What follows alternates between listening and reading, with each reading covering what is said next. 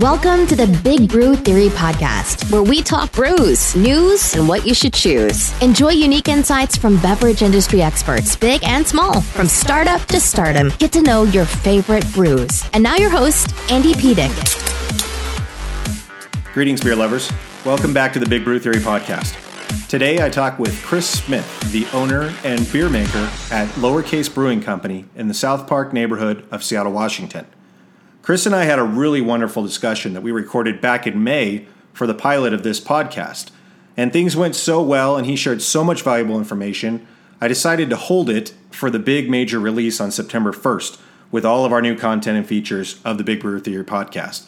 So hopefully Chris hasn't decided he hates me by now because he's been waiting to hear this. But the episode is really great. It's long, but it's very detailed. This was the initial investigation into format we were going to use, the questions we were going to ask, and he and I kind of go out of bounds a little bit, but it's really, really a great conversation from one of my favorite brewers. So without further ado, here's Chris Smith and our talk about Lower Case Brewing Company in Seattle, Washington. Disclaimer. The following content has been created for the listening pleasure of universal brew lovers. Our program is recorded live and unscripted. As such, any opinions or facts stated during these episodes are purely organic in conversation and personal views of the industry experts we interview. If you disagree with any stated information, please understand this program is created for the enjoyment of our listeners. We are unbiased and intend to promote the industry as a whole. If you don't like any content presented herein, please find another program rather than sending us nasty grams via comment or email. If you're among the other ninety-nine percent to enjoy our show, or someone who would like to contribute in any positive way, be sure to get in touch. We'd love to hear from you. Now, please enjoy the show. Okay, today I'm at Lower Case Brewing Company in the South Park neighborhood of Seattle with Chris Smith, its owner, and we're going to talk about the history of Lower Case, what you guys are all about, and how you see the industry going, anything and everything. So, Chris, why don't you go ahead and introduce yourself, talk about how this brewery came to be, how long you've been here, what your background was, give us a few nuggets. Sure. Yeah. So hello, everyone. My name is uh, Chris, and I'm one of the owners of Lower Case Brewing. And as Andy said, we're here in South Seattle neighborhood. We brew out of South Park, but we have a tap room over in Georgetown. And we are about three and a half years old at this point. Uh, started as a truly small brewery on a three-barrel system and uh, currently produce on a fifteen-barrel steam-fired system. And really just we're about simple and approachable beers. We're not into the A B V, I B U arms race, uh, so to speak. So we are really about balance uh, and simplicity and just really good, clean, uh, easy drinking beers. It's funny how consumers like didn't know what I B U was until like two years ago. Absolutely, then, right? Now it's on every single reader board. And, yeah, but what's funny is it's kind of falling out of favor. Hot and uh, golden, right? Yeah, because it's a it's a general indicator, but it's pretty inaccurate at the same time. Right. So it's. Uh, I think you're going to see I B U. The death of I B U is coming soon. Why would you say that there has been? I mean, I wouldn't call it so much as a trend, but over the last few years, there's been a lot more session beers, For more sure. session versions. I mean, if you're like a Black Raven or a Fremont, I get why you would make a lighter, fair version of one of your favorites because people right. are there drinking all day. Yeah. And I also get that. You know, Full Sail sold into a co-op, and the session brand came out with an I P A, and that's several other varieties now. And that name's become more synonymous with easy flowing brews. Right. But it seems like a lot of the craft and small guys are going after a session direction that is kind of that lower I B U, lower alcohol. Yeah. Do you see any reason why? Absolutely. I mean, I think that one of the things I appreciate about beer is that it brings people together. It's one of those connecting products. So it, it's kind of like the, the role that the coffee shop plays in the morning is the role that breweries, in my opinion, play in the afternoons, right? And not everyone drinks beer to get drunk, right? right? It, in essence, we all love the flavors of beer. And so I actually think that we kind of over-indexed in the past few years with hop content and alcohol content. And I think you're going to start to see kind of a pullback and more of an approach to drinkability. And maybe not session, right? Because typically when we talk about session, we're talking about sub fours. Right. But I think just, just drinkable, right? That right. four to six. Because right. if, if you look at I P As today, pretty much every I P A is seven plus. And ten years ago, definitely was not the case. Right. Well, and everybody's got a super maxed out stout and everything Absolutely. Else. I don't know if you've had one of my favorite breweries, Drew and Craig out at Drew Brew on the yeah. Snoqualmie Pass. Totally. I mean, they built this brewery in the middle of nowhere by the ski resort. Right. And they built those new condos yeah. on the hope that, you know, they had a big contract, they'd sell a bunch to the ski resort and whatnot.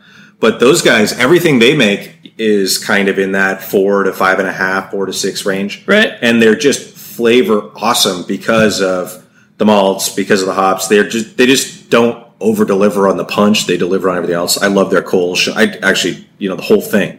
And there's a few others that are a lot like that where they sort of keep to the standards without having to do crazy hop overdrive or yeah. adjunct weirdness. It's just kind of, you know what you're expecting, but it's delivered in such a great way. Totally. And I think that's, that's kind of the, that's the beauty of simplicity, right? Simplicity is really, is actually, despite the name, is super hard to achieve because when we're, when we're producing recipes, we're trying to think about the experience first.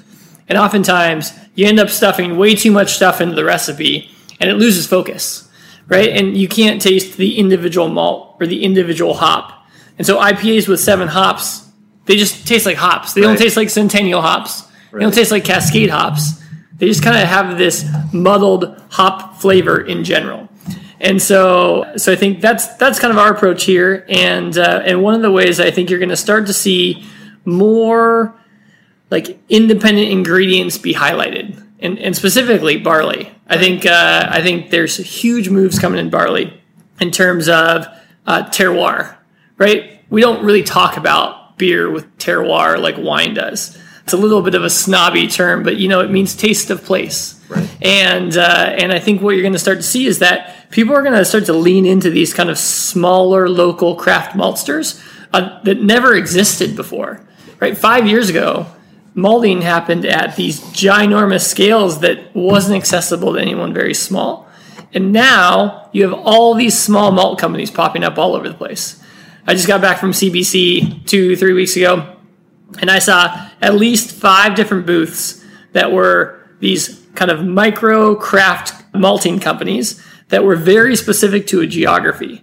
So, for instance, up here in Washington, we use primarily Skagit Valley Malting for all of our uh, base malt in our beers. And they're out of Burlington. Uh, but I saw one from Colorado. I saw one from Maine. I saw one from Montana. And in addition, I also saw at least three manufacturers that were producing equipment specific to small-scale malting. So it seems like a lot of a lot of companies, I mean, so with wine, you know, if you grow it one yard away or if it has one more leaf, I mean, it can change everything, right? Or if you pick one day earlier. Whereas with malt and barley, I'm wondering how many nuances of the terroir there might be, like you said, being in Oregon versus being in Montana versus being in Maine, right. Of elevation, temperature, whatnot, because, you know, there are people that do... Like I come from the cider world, there are people that cold ferment and people yeah. that don't and people that yeah. how you get it here, how you store it. But I'm really interested to see what those nuances from the farming aspect, how they translate to the beer or with it, whether it's what you do with it in this building, you know? For sure. Well, I think it's it's probably, it's always a combination thereof. But I think there's a, a few examples that we can look to that kind of show where it's going to go. And if you think about coffee, coffee is a great example, right? twenty-five years ago, coffee was just coffee. Yeah. There was no Arabica. There was no Robusta. There was no high elevation grown coffee. It was, it was just coffee, right? Until consumers started to get savvy enough, started to ask the right questions. Producers started to get more specific with their offerings. And now we, we've gotten to this place where coffee is very specific into microclimates, and it makes a huge difference. So I think the same thing is going to be true in barley. Is just we haven't got to that level of demand yet, where consumers are requesting or going after specificity. I mean, when you go to the grocery store and buy flour, you're just buying flour. Right. You're not buying Canadian, red, right. wheat, harvested in this time frame, so on and so forth, right? It's it's just right now it's still commoditized. So malt is coming from this commoditized space and moving into this specific space. And right now we're in the transition, and I would say that we're barely just making it out of the commoditized space. But what's cool about it is that you got companies like Skagit Valley Malting that are bringing back these varietals that have fallen out of favor because of convenience. So uh, there, there's basically two different types of barley uh, that we use in both brewing and uh, distilling. Uh, one's called six-row, and one's called two-row. And six-row is prized for its flavor, but it comes that flavor comes with a bunch of proteins. And what that protein does in the brewing process is it makes for really cloudy beer. Okay. We call it chill haze. So it produces a really kind of cloudy product, which is not preferred. And so pretty much the entire brewing industry has moved to two-row, but at the expense of flavor. And so what Skagit's done is they found a six-row varietal called Alba. They're bringing it back. They're planting it in Burlington. And they found that the microclimate of Burlington is specific enough that it produces very low protein levels in this historically high-protein varietal. But it provides awesome flavor. Is... uh Is W S U up in Mount Vernon doing anything with that? I know For they're sure. doing a ton of cider apple varieties and hops. Yeah, so they have a, they have a breeding, um, what is it? They have the W S U Bread Lab. Right. Um, and so the Bread Lab is where they're developing a lot of these bar- barley varietals for flavor versus barley for production's sake, disease resistance, so on and so forth. Obviously, those things are always important. But now flavor is becoming an equal tenant in, in that kind of philosophy. So... do you think that this is going to, you know, coffee is one of those things where there's a marketing element to it too, because now people will buy coffee from Kenya or from India or some specific place because there's a causal element or because right. it's got a unique story. There are things like teas that have to come from certain places, right? Yep. And I'm really interested to see if not only from a from a marketing standpoint, but or from a microclimate standpoint, if these terroir differences in the malt and barleys are good, like a good example is bourbon versus Tennessee whiskey, right? Right. I mean, for all intents and purposes, chemically, they're the same thing. Yeah. You know, it's corn-based. It's made with the same process. But if you're not in Tennessee, or I mean, if you're not in Kentucky, it's not bourbon, right? Yeah. So I'm interested to see with hop, you know, everybody wants to make a product with everything that was sourced within one hundred miles. And we're really lucky in Washington because, like you said, we have Skagit Valley Malting and all these really talented people, and then we've got all the hops in Yakima. Right. But do you think that consumers might catch on to, oh, this is a this is a barley from Montreal, or or maybe right. maybe domestic. This is a barley from Georgia, yeah. or from Maine, or from Texas. Yeah. If people will grab onto that, if companies will market that, if that will open up opportunities for breweries in those areas, because, like you said, these grains can be grown and harvested in several places. For sure. But, you know, I look at if you want apples, it's Washington and Oregon, then it's Michigan and Wisconsin, and then it's upstate New York. And everybody kind of knows that. In hops, it's like, you know, the Columbia Valley of Washington or right. Bavaria. Yeah. And so I'm really interested to see, uh, you know, we obviously are blessed with the rolling hills of the Palouse, but it'll be interesting to see beyond the nuances of how it comes out in the beer or how it's used at the brewery level, if it changes the agriculture to, you know, those grains in their other commercial uses aren't necessarily highlighted by what geography they come from. Correct. And so beer might be the one area that can highlight for the farmers the this terroir aspect too. I know over the last four or five years when hard cider has blown up, I hate that moniker. Yeah. Everywhere else is just cider. Right. You have to say hard because Martinelli's is so popular for the kids here. A T T B requires you to say hard. Right. Anyway, uh there's a huge arms race for cider apples now. Yeah. You know, in Washington State five years ago, there was like seventy-five acres, and now there's five hundred.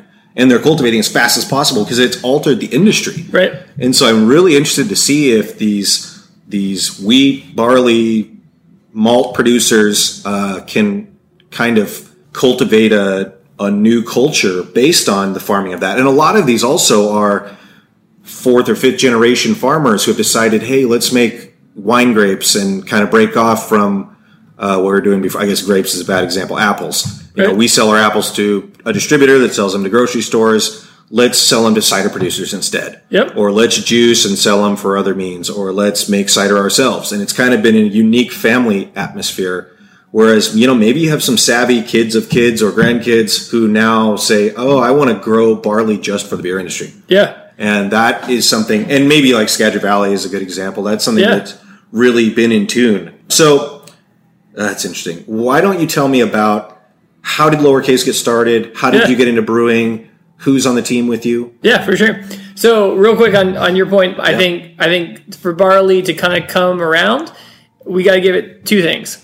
We got to make it economically viable for the farmers, which, into your kind of apple uh, reference, is, you know, those the, the same apple producers that were selling their apples to a major food company, and now some of the cideries probably make triple of what they used to make. Right. Because the demand is there, right? right? I think the same thing's going to be true in barley. And that's kind of why Skagit Valley is being successful, is because they've turned what was essentially a cover crop that farmers lost money on right. to something that's economically viable that actually produces a premium for them. So assuming that we as brewers can spread the message and let the barley shine, and, and by doing that, we actually have to use less hops, right? We actually have to let that beer say, Here, ha- here's some unique characters that the barley can actually provide to this product. I, I think I think we can take it there, but, but it's, from a, it's a supply chain commodity standpoint, yeah. it's not necessarily using more malt and barley. It's letting it shine more, so we can use different types, right? Totally, totally, and and valuing it based on flavor and not necessarily yield, right? So it's just looking at it differently. It's just it's just kind of taking it's taking the box and turning it ninety degrees and looking at the other side. It's fascinating. Yeah. So uh, so a little bit about us. We uh, so like I said, we've been around for three and a half years. Uh, we're currently, we're a really small company. We did, our first year, we did eighty-two barrels in total production. Uh, last year, we did four hundred thirty. So, so we're growing, but still relatively small. We have about eighteen people that work for us, but everyone's super part-time. So the equivalent of maybe like four full-time people. And... Uh, Yeah, it's it's been going pretty good. We uh, opened a new tap room over in Georgetown six months ago, and uh, also sell our beer in farmers markets. So we were uh, the we were actually the first brewery to bring the crowler over here into Washington. And uh, is that your primary distribution method for? Yeah, so for farmers markets, because right? we can't pour draft at farmers markets. So the only thing we can do at farmers markets is we can pre-packaged products, and that's been a great a great venue for us because you know. Historically speaking, uh, breweries have been a wholesale business model. Right. You have to make a ton of stuff and you have to sell it at a huge discount, and you're living on pretty small margins. But I think the industry is changing in that way, is that tap rooms are now destinations. Right. And so now I can manufacture at wholesale prices and I can sell at retail prices. So now I'm not surviving on volume, I'm surviving on margin. So that's why you're starting to see a lot of smaller breweries be successful, is because they can capture that end-to-end dollar versus giving it up to somebody else, right? right. And and so that's uh, that's that's changing the way that beer works. And so, you know, for us, for farmers markets, when you sell a beer to a bar, you rely on that bartender to tell your story for you, right? And not, nine times out of ten, that's not going to happen. So by us being able to package the beer, get it away from the brewery a bit, but also staff it and be able to tell our story, we're able to kind of get our name out there and uh, build a little more kind of brand awareness and identity quicker. And it's been it's been super successful for us. It's interesting how that direct-to-consumer element has come to be, because a lot of people, you know, know a brewery by what its label looks like and whatnot, and there's for sure that twenty to twenty-eight percent markup on the distributor, and then the right. same to the retailer, and then the same to the shelf, and all of a sudden you're looking at taking sixty, seventy percent margin versus your production to the shelf price all the way down to, you know, maybe like ten. Right. And having the taproom aspect, I think I brought this up on the show last week, but, you know, for example, I owned a craft cider company for a long time, I still do, and if I sold a half barrel, they're on the more expensive side, it's about two hundred bucks, two hundred five into a bar. Yep. So cider doesn't have foam, so you're going to get one thirty, one thirty-five pints off of that right. at six bucks. So the bar's making like four or five hundred dollars, yeah. and the distributor's making like seventy-five to eighty-five. I produce my product in Eastern Washington. I ship it here. I store it. I use MicroStar. I don't own my kegs anymore, so you know, with all of the costs, I might be making like fifteen bucks on that keg. Right. Whereas when I had my own place in Woodinville, or if you have your own tap room yeah. and you're pouring the six dollar pints. Yeah. Then you're making, you know, five or six hundred dollars on that keg. For sure. And so there are several people who have sustained an entire brewery based on just having a tap room and nothing else. Absolutely. Because, you know, in Portland you have an even more intensive, if you're not on this block, I won't drink you. Right. But in Seattle it's opened up to that kind of atmosphere where you can have your tasting room, you can self distribute a couple of kegs elsewhere, or you can do, you know, just just bring people to you. But this farmer's market element is something I hadn't really thought about before. You know, I yeah. went to the, the Fremont farmer's market yesterday and was tasting some hot sauce and some drinking bitters and whatnot and a few interesting things. But I wasn't accustomed to seeing a lot of beer. You know, I I, right. I guess I had seen a couple wineries before, but now that's kind of becoming part of the culture. Yeah, and it's relatively new, right? Within the last, um, I'd say, five to ten years, the legislation was just passed that allowed sampling at farmers markets, okay. which was which was huge, right? So alcohol was allowed, but you couldn't try it. But now you can actually try it at these markets. Um, certain markets, they have to apply for a license, and we have to apply for the same license. But it's still pretty limited in terms of what we can and cannot do. Uh, however, I, I think I think you're you're spot on, which direct consumer is the way to go, and I think it's the way that bi- that the brewery business model, the breweries are going to start to chase. And uh, yeah, to your point, I can sell a keg to a distributor for about a hundred bucks. I can sell it to a restaurant for one hundred fifty, or I can sell it myself for seven hundred. Right. You do the math. It costs me the same to produce each one, right? And having to sell, you know, eight or ten just to make the profit that you can make on one, if you can drive that demand to yourself. Exactly. And of course there's the capital investment side of the business, which right. you need to have real estate and you need to have a tap room and you need to be able to pay the bills and pay your staff. And so it's it's definitely, that's an oversimplification, but nonetheless, right, there's still a very significant chunk of revenue there that wasn't accessible prior uh, that can be now.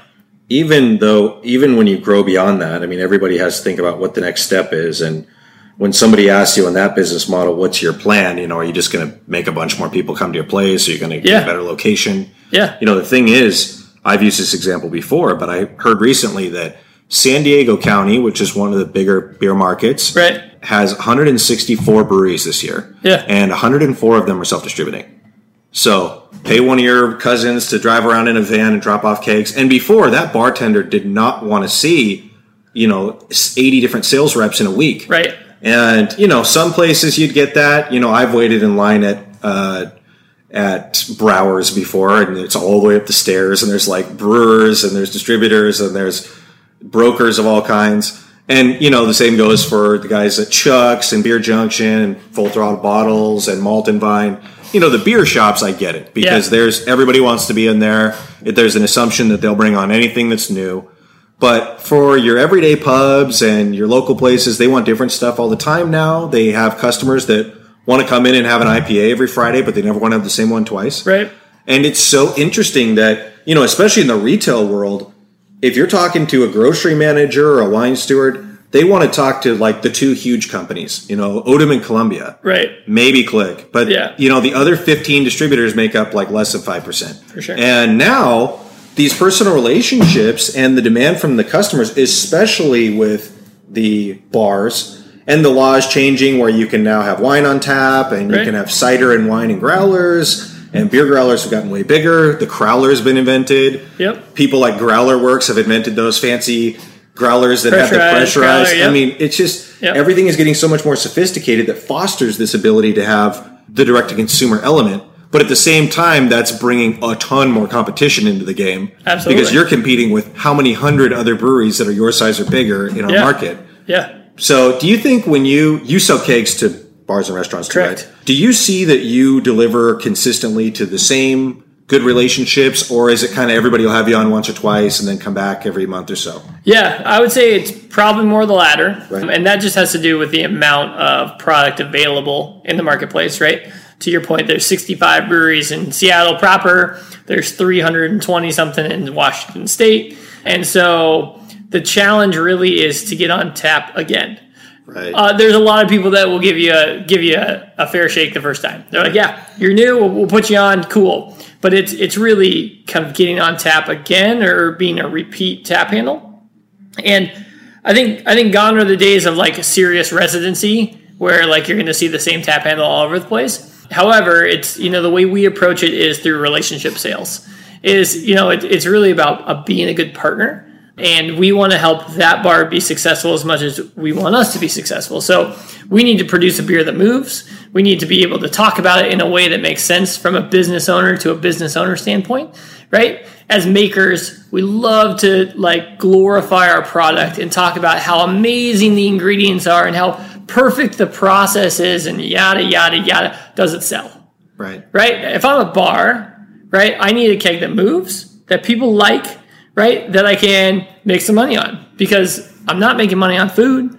So got to make money on something else. So it's uh, so it's it's the ability to be able to kind of, you know, tra- be able to, to really meet your audience where they're at and determine what's important to them and, and go from there. So so I think that's how we've managed to kind of grow our own self-distribution channel, is just through those relationships and through being able to talk about the product a little bit differently from like a business to business standpoint. It's really interesting because, you know, one of the big things in the business now is your tribe, right? You know, people mm-hmm. who try Lower Case feel like they're a part of it. Yeah. And every new brewery that I go to that's just breaking out is there's a there's a brewery that's coming to our festival this year, NanoFest, that's called Dirty Couch. These yep. guys are up in Ballard, Greenwood area, and this is going to be their first ever public event. Yeah. And meeting them and realizing, you know, and some other ones, you know, I talked to Chris Engdahl from Lantern last week, and he's been making beer for like seven or eight years and okay. selling it commercially. Yeah. But you're just now starting to see him on draft a lot, because before he just made bottles. He just right. kind of did it. You know, he's making a good profit. He doesn't need everyone in Seattle to know his name. Yep. And now they're starting to, because he makes dynamite beer. But the interesting thing, I think, is if you look at the metrics of a bar that has ten tap handles, sure, you can't go without having the big domestic. You know, you're going to have Coors or Bud or both. Yeah. And then you've got kind of the the... theme stuff. You know, you're either going to have Shock Top or Blue Moon, probably Stella, probably Guinness if you got a nitro on the end, right? Yep. So those are the must. Yep. And then in this market, you have to have either Mac and Jack's or Manny's or both. But the thing that you're starting to see a big absence of, and there is a great transition happening, because some people are starting to replace that Budweiser with Rainier, you know, and we're For starting sure. to see, or P B R, we're starting to see a little bit more different, and we can call those local. But the weird absence that I've been seeing is like Pyramid and Red Hook. Mm-hmm. And I, I don't have any statistics on this. It's just an observation. But I've been seeing kind of a quantum leap from that. People think that P B R and Rainier have this cool culture, and you've got all these local businesses kind of making clothing with their logos because right. they're so right. classic and whatnot. Yeah. And people have that, you know, you go east of the mountains. I would say you go east of the Rockies, and you get the yellow beer world until, like, Chicago. Yeah. And people have been drinking Bud Light for their life. You go to Texas, you know, you're drinking Corona on a fancy Friday. Yeah. But, you know, you're, you're drinking, box, you drink box. the same thing week in and week out. And people yeah. here are not habitual drinkers. Right. But they drink local. And if they're going to have that every day, you know, barbecue or lawn mowing beer, it's going to be, it's going to be P B R, Olympia, Rainier. And then maybe, you know, cans of Fremont or something yeah. like that. But the, the big staples for the longest time, like twenty years, were Pyramid and Red Hook. Right. And now you're starting to see the leap from the end of those domestic must-haves to like your medium, you know, your Black Ravens, your Rubens, your Fremonts. Absolutely. And then your tiny stuff. Right. It's weird how those big regionals, and that would have been like Deschutes before, or... Yeah. Uh, you know, in some markets, it would have been like a Firestone Walker or something. One of the bigger, bigger regional beers that's, I guess they're all national now. Right. Stone before Stone was Stone. Yeah. And Ninkasi before Ninkasi was that. Yeah. But it's interesting that it goes from this quantum leap of national, international beers to your popular crafts to your micros and nanos. Right. And that kind of larger regional space is sort of a gap. And everybody knows that there's a formula if you want to get bought out by yep. Budweiser, right? Yeah. You have to have, you know, sixty thousand barrels plus, forty to sixty. You have to be in the top one hundred on the National Brewers list. You right. have to have a pretty storefront. And they can get involved with Elysian and immediately have three successful storefronts, one which is right across from the stadium. Yeah. And you can get with, with ten barrel and have Bend and Portland and Boise. Right. And have existing... network and popularity beyond just making good beer that they can immediately take to national distribution. You get to keep that kind of local factor. No doubt. And yep. now, you know, it's not everybody. Well, lots of people have the goal of, a lot of consumers forget that this is a startup business and breweries sell out, and let's, oh, that would be a good conversation to have on a podcast soon. The sellout conversation. Yeah, totally. Because if somebody offered me millions of dollars for my brewery, yeah, are you planning on your grandkids running it someday? I mean, it's just with so much turn and life cycle, it's hard to have a brewery in Seattle for thirty or forty years. Right. And people have done it. I mean, look at Pike. Yeah. Uh, it's always going to be around. Totally. And those bigger ones will always be around. But at someday, I mean, I think you'd hope to sell or have somebody else come in that can do bigger things with it. Not everybody wants to be national. Yeah. And there are several breweries that just want to have their brew pub and be a restaurant. Think about like uh, Naked City or something. For you sure. Know, you, you do it there. Yeah. Or like... Uh, you know, this seems pretty corporate, but the Ram restaurants, yeah, you know, that's always been the thing, right? Yep. And it's so funny when they, they win awards every year and people think, oh, the Ram beer? Like, yes. That's, you know, it's practically Red Robin, right? But it doesn't make sense, but they make good beers and that, what's the Buttface Amber? I love that, that yeah. stuff. Anyway, so I digress. Why don't you tell me about Lower Case's flagship varieties, yeah, kind of totally. Your favorites, what are selling the most for you? What can yeah. people look for? Yeah, awesome. So, I mean, I think, uh, and again, in, in kind of response to your, uh, to your to your chat there about the industry dynamics, uh, I think they're changing, and, and the things that are important are small, new, and local. And I think um, specifically in relation to Pyramid and Red Hook, they just got outperformed on a quality standpoint. Mm, that's kind of why they went away. And the, the bar of quality has become so high here in Washington that just making good beer is table stakes now, right? You got to have good beer. That's step one. But then you got to then define yourself. So that's where I think you've seen that kind of that that jump. But you see people like Sam Adams come out with the, what was the rattle can one? The Rebel I P A. Yeah, Rebel I P A. They made a quick thirty-five million dollars on that. Yeah. But still, it kind of tried to tap into that. Let's be a little smaller than whatever the, For sure. the local local is. Yep. And if you look at the if you look at the overall industry dynamics, anybody up in the one hundred thousand barrel range and, and above are all down ten percent. Right. Right. And the only people that are growing right now that are that are propping up the craft industry are your zero to fifteen thousand barrel breweries. It's crazy to see the musical chairs that the conglomerates are playing with acquiring these yeah, craft beers. Totally.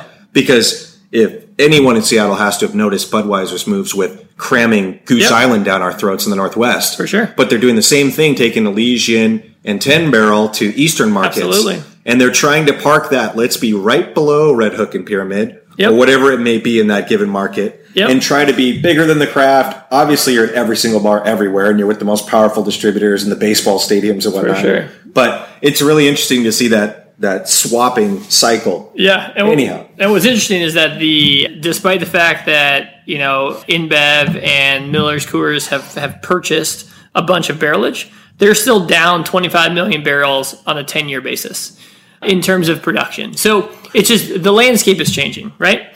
And we can talk about the industry all day long because sure. I find it fascinating. But I'd rather uh, talk about Lower Case. Yeah, specifically to us, like we, you know, uh, like I said, we're we're really about the approachable and and simple. So to me, beers that kind of really define who we are is we make a Mexican lager uh, that's super nice and light and crisp. So that's one of my favorites. I also love E S B. You know, we, we've done a lot of talk about Red Hook, and um, I love E S Bs. I think they are a fantastic style because they represent this really interesting intersection between hops and malt. They're not totally hop dominated. They're not totally malt dominated. They're very complex, and they're great food beers. So that's my favorite, not necessarily our best seller, and that has to do with the fact that it has the word bitter in it. Right. Despite, despite the fact that it's not a bitter beer, it just kind of turns people off.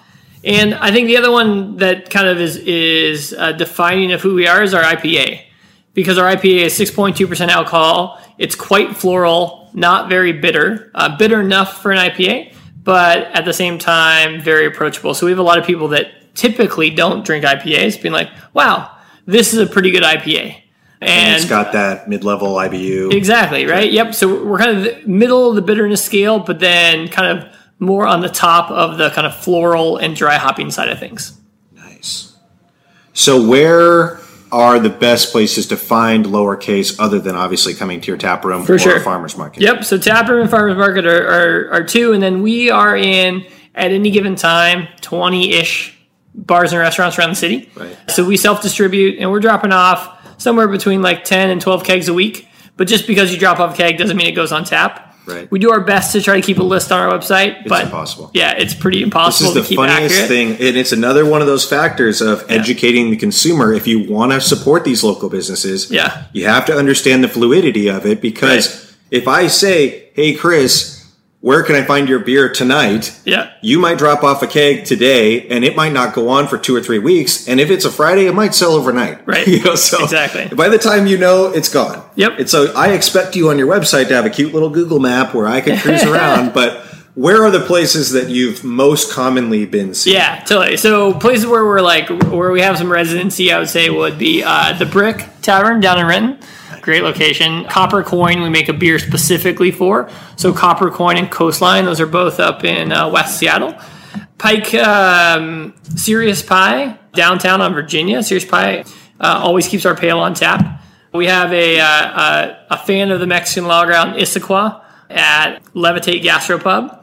And a place up in Shoreline called Hills. Uh, she pours all our beers all the time. Uh, so we have a few of those kind of like core people that just always order. And uh, that's that's what I got right now. But it's always changing, as you can I love imagine. Those. Yeah. When my company first signed on with the distributor, uh, we were doing only draft. And I would look at the sales reports, and all of a sudden we'd be selling at these crazy places in uh Gig Harbor and right. Ocean Shores, and yeah. you know the, that we had that kind of reach was cool, but the people that were our biggest repeat customers yeah. were these just I mean not esoteric, they were just f- places I'd never been before, right? And these ones that I stopped by every single week I could barely get. And then you know yeah. the the Green Dragon in Bellingham is ordering a bunch of my stuff, and right. the Green Dragon's badass in Bellingham, yeah but a lot of people in Seattle aren't familiar with it, and it's cool to get that. But you know, when you're self-distributing, it's kind of uh, King, Snohomish, maybe Pierce County for you. Right. Like, you know, we were in the warehouse district in Woodinville when we got started, so we sold to the Collective, uh, was big yep. for us because they're right there. And we had sold to uh, Zeke's and Bothell, and right. we kind of got that North Seattle-ish, Elliott Bay Pizza and Mill Creek yeah. were kind of our repeaters because they were in a proximity, and that makes sense. And they came by on the weekends, and they would bring their customers in and vice versa. Absolutely. But of all the places I've done brewers' nights and even for other people's products, yeah. it's really interesting the ones that grab onto you, because all those ones you just named yeah. are big beer accounts, but it's not your... It's not your flat stick pubs. Yeah, it's not, it's not what your, you think they're going to be, right? Right. And uh, I think that's that was an interesting observation that I had as well, is because I remember doing some brewers' nights at places where I wouldn't necessarily think we'd be doing brewers' nights. Uh, one great example is the Cork. I, I always get it wrong. It's either the Cork and Seal or the Cork and Tap. Right. It's it's the bar inside Q F C in Bellevue, right? In a grocery store, right? Right. And so, you know, we uh, at the time we were using a distributor. Uh, we're self-distributed now, but we were using a distributor, and and our rep set us up with this account, and she's like, "Hey, will you come do this this tap takeover for me at Q F C?" And I was like, "At the grocery store?" And she's like, "Yeah."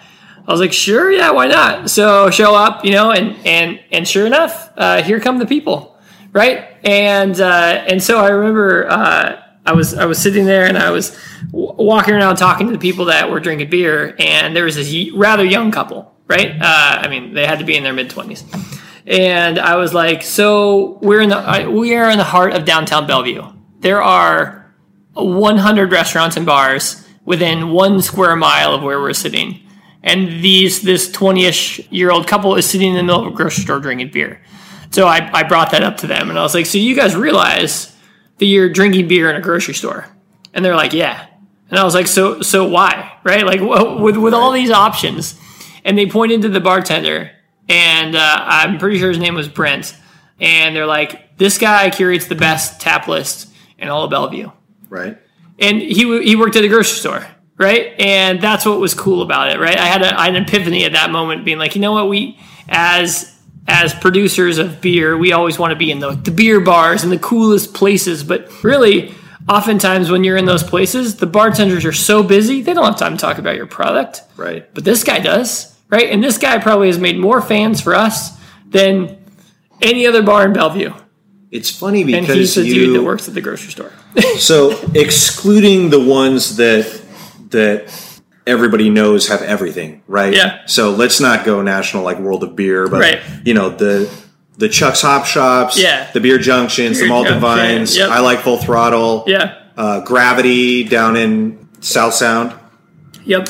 Beverage Place. But, Right. So, well, Beverage Place is what I would put in this next group. Yeah. So when I say to people, oh, I tried this new beer, they say, oh, where is it available? Is it on at Beverage Place? Or is it on at... There's these ones that, you know, aren't the biggest selection like the bottle shops, but they do a crap load of volume. Right. So my friends Sam and Andy at Flatstick Pub, like, yeah. they, they pour a lot. Right. And in the cider game, obviously, it's Capital Cider or Schilling Cider House in, in Fremont. For sure. And then it's Beverage Place. For the longest time, people said, oh, are you on at Worst Place in South Lake Union? R I P Amazon bought that space. It's, oh, did they? It's done, yeah. Oh, man. I went in there and they said, yep, this is our last night ever. Man. Yeah. So, and then there's some of those, you know, off the wall ones that always have really cool selections. But I was always really interested which places would ask for, uh, you know, what people would ask. Oh, are you on at this place? Right. Because just like you, you know, I launched this podcast and have tried to not talk about any of the brands that I've owned. Yeah. But I have this cider brand that does still exist, and you know, we're uh, we're for sale in Q F C and Safeway. But I can tell you, this is disclosure, our number one selling case account for cases is not even retail. It's yeah. the Pink Door Italian restaurant in Pike Place. They've ordered two cases a week of my ginger and now our original for the last two years. And then in December, twenty-five cases went to the Sundance Theater in the U District. And I was thinking, like, wait a minute. Yeah, right. The theater, I mean, I get Record that they have scratch. alcohol there, but... why would people want to buy a twenty-two ounce cider in a movie theater? Yeah. And then January, there was another ten, another fifteen. Now every other company's probably going to go call on them and poach me out. But, right. But it's really interesting because, you know, when we got started, we were on a lot, at, you know, after those immediate Woodinville ones. Yeah. Like uh, Liam's in Madison Park. Yeah. And Madrona Pub had us for a little while. And who else were just these constant ones? And it was really interesting. Anyway, so... What is the, are there any core messages about Lower Case's future? What are you trying to do in the next year or two? Yeah, totally. I would say, you know, as far as in terms of like our kind of growth trajectory, I have no plans to be, or we have no plans to be a packaging brewery. Getting into the packaging space just is extremely complicated. It takes a lot of equipment to do it right. A lot of people can do it, but they're not necessarily doing it right. And uh, you just you're, you're you're playing with the big boys. So to me, I think I don't necessarily want to be outside the state of Washington. If we can cruise to a like six, seven, eight thousand barrels a year kind of standpoint, I'd love to have a couple different tap rooms. If there was a, if there was someone that did it right before they uh, before they got purchased, I would say it was Elysian uh, with that hub and spoke model. And uh, yeah, it's just to me, it's we're gonna direct to consumer until we die. Uh, so it's going to be as, as, as much as I can get my beer directly to the people. That's what we're going to try. And we're going to, we're going to purposely stay small and purposely stay Washington. And that's, well, and uh, that's everybody we on the podcast can't see what I can see down in the window. But as Chris mentioned, they started three years ago with a three barrel system, which, you know, is the size of a refrigerator. Uh, well, a little bit bigger, but yeah, yeah. you know, I'm looking at, a huge, what's your barrel capacity? So we're fifteen barrels on the uh, fifteen barrels on the hot side, seventy-five on the cold side. Production capacity as it stands today at three thousand. And you guys have spared no expense. I mean, I've got mad respect for all the tank manufacturers. I could rattle them all off. But Chris and the guys down at Portland Kettleworks who make yours, I mean, I've watched them weld for yeah. hours. And yeah. they have a waiting list, you know, months in advance now. And for these sure. are like... the made by hand creme de la creme not being shipped in. We're very fortunate because, again, some of the large national and international manufacturers are really nearby right. in Oregon. Right. I got a lot of love for J V Northwest, too. But my first ten-barrel tank was from, from Portland Kettle Works, so I had to give yeah. these guys a shout-out. And they make those cool plates that they weld on with your logo. Absolutely. Anyway, uh, where can people find you this summer? Are you doing Washington Brewers Festival? Yep, Any absolutely. of the other big ones? So uh, we'll be at NanoFest Thursday, right? Right. right. New, new festival coming up. And then we'll also be Washington Brewers Fest for sure. Uh, we'll have some events going on at the taproom. Georgetown has a lot of cool events. Uh, Georgetown Carnival is coming up in June, like June tenth, I think it is. And that'll be kind of like a brew walk where people can come see you just, at your uh, place. Yeah, so that's just, it's in, in the same neighborhood where the taproom is, but it's just really cool. Georgetown's just a cool neighborhood. Old, older buildings, really rad vendors, tons of restaurants, tons of bars. Feels like old Seattle, right? Like still a little grungy, uh, still affordable, but still cool. Uh, so we got that going on. And then from a festival standpoint, not sure what else, but I'm sure there's tons. And uh, just we'll be in tons of farmers markets over the any over the season. Uh, small batch releases or anything coming yeah. up that people can come yeah, and try? Totally. So we just did a test batch of a, of a brand new experimental hop called Strata. Uh, we did a seven barrel batch of that, and it was gone in two weeks. And so we were able to get enough hops to do one more batch. Uh, so we'll probably drop that kind of midsummer. That'll be a new like summer seasonal I P A, super fruity, almost cantaloupe, like melon. Uh, status, so that's going to be coming out. Uh, we just did a, a collaboration with the dudes at, over at Flying Lion, uh, so we're going to do a double C D A. Uh, that'll be dropping kind of end of May, beginning of June, and then we have our uh, our summer seasonal that's going to hit probably in June, uh, which is going to be our wit beer, so which will be a nice summer sipper. That's awesome. So are all of the new hops going with this kind of uh, this kind of Uh, outer space? I remember Galaxy yeah. was everyone's girlfriend for a year. Yeah, yeah, totally. I haven't no. heard of Strata before. Yeah, Strata. Well, so Strata is is still in experimental phases. So right now, so Strata is its working name. Uh, it's probably be its official name, but um, it goes by X three thirty-one, and it comes out of the Oregon State uh, University breeding program, uh, and it is going to be giant. It is going to be uh, the next darling hop uh, for sure. There's no doubt about it. Is anyone licensed to farm that yet? I know they limit the amount of people that can get. For sure. So Indie Hops is our provider. We actually source all our hops out of Oregon, which we still consider pretty local because it's all Cascadia. And they are allowing anybody who is interested to go directly to the farm. They're not going to do the Simcoe thing and trademark it. They're just going to let people dial direct. Um, and then obviously there will be a capacity issue, but as the news gets out about this hop, I do think that the acreage is going to grow. So it will be hard to get for the next couple years, but then probably moving forward, I would say like nineteen, twenty, twenty-one kind of deal. Like there's going to be a lot. You're going to see Strata everything. So are you also seeing people, you know, you talked about the hop overdrive, you've talked yeah. about doing things simple and better, yeah. letting the malt and barley shine. For sure. Are you seeing people going toward more single variety hop brews that call out the hop too? Absolutely. Yeah, totally. Because you, you want to let that, you want to let that individual ingredient shine, right? So like I think about our I P A, right? We have, uh, we just use two hops in our I P A, and it's a very classic, piney, kind of resinous I P A. And then if you think about this Strata hop, the, we used uh, three different hops in that one, Strata being the main one that we dry hopped and, and kind of let shine. Uh, the other ones were just kind of like background bittering agents. Mm-hmm. But I, I do think that the uh, that there's going to be a lot more focus on the individual ingredients, be that barley or hops. Uh, but uh, that there's going to be there's going to be more of that focus on, on the ingredients moving forward. I think that's going to be really important in educating the consumer, because the fact is, you can say that. I mean, I've also made this point before. You can say that you've I P A is your favorite, and you might have tried one hundred fifty I P As on Untapped or whatever, right? And you might have I P A three nights a week. Yep. But how many people have tasted ten I P As in a row? Right. I can list off what my five favorite I P As are in a second. Yeah. But how many people can really tell you the the subtle differences? Absolutely. If you don't have, you know, I've had Bill Breaker Top Cutter I P A a hundred times. Yeah. I've had the Breakside Wanderlust I P A a hundred times. I've Bodhi had Zaffa. Is Bodhi on your list? Yes. Yeah. Okay. Good. I love the uh, Iron Horse Irish Death out of Ellensburg. Yeah. I love Boundary Bay right. out of Bellingham.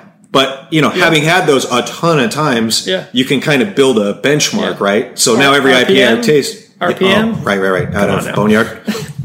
It's a, like impossible to get that oh, stuff. Oh, yeah, so good. I mean, it's been years so now, and you can only get a keg if you've ordered from them before. And yeah. it's all an allocation. Totally. It's amazing. Yeah. But, and, uh, and you know, some of those crazy cult ones like Barley Browns and, right. and uh, Boneyard have got that just weird thing.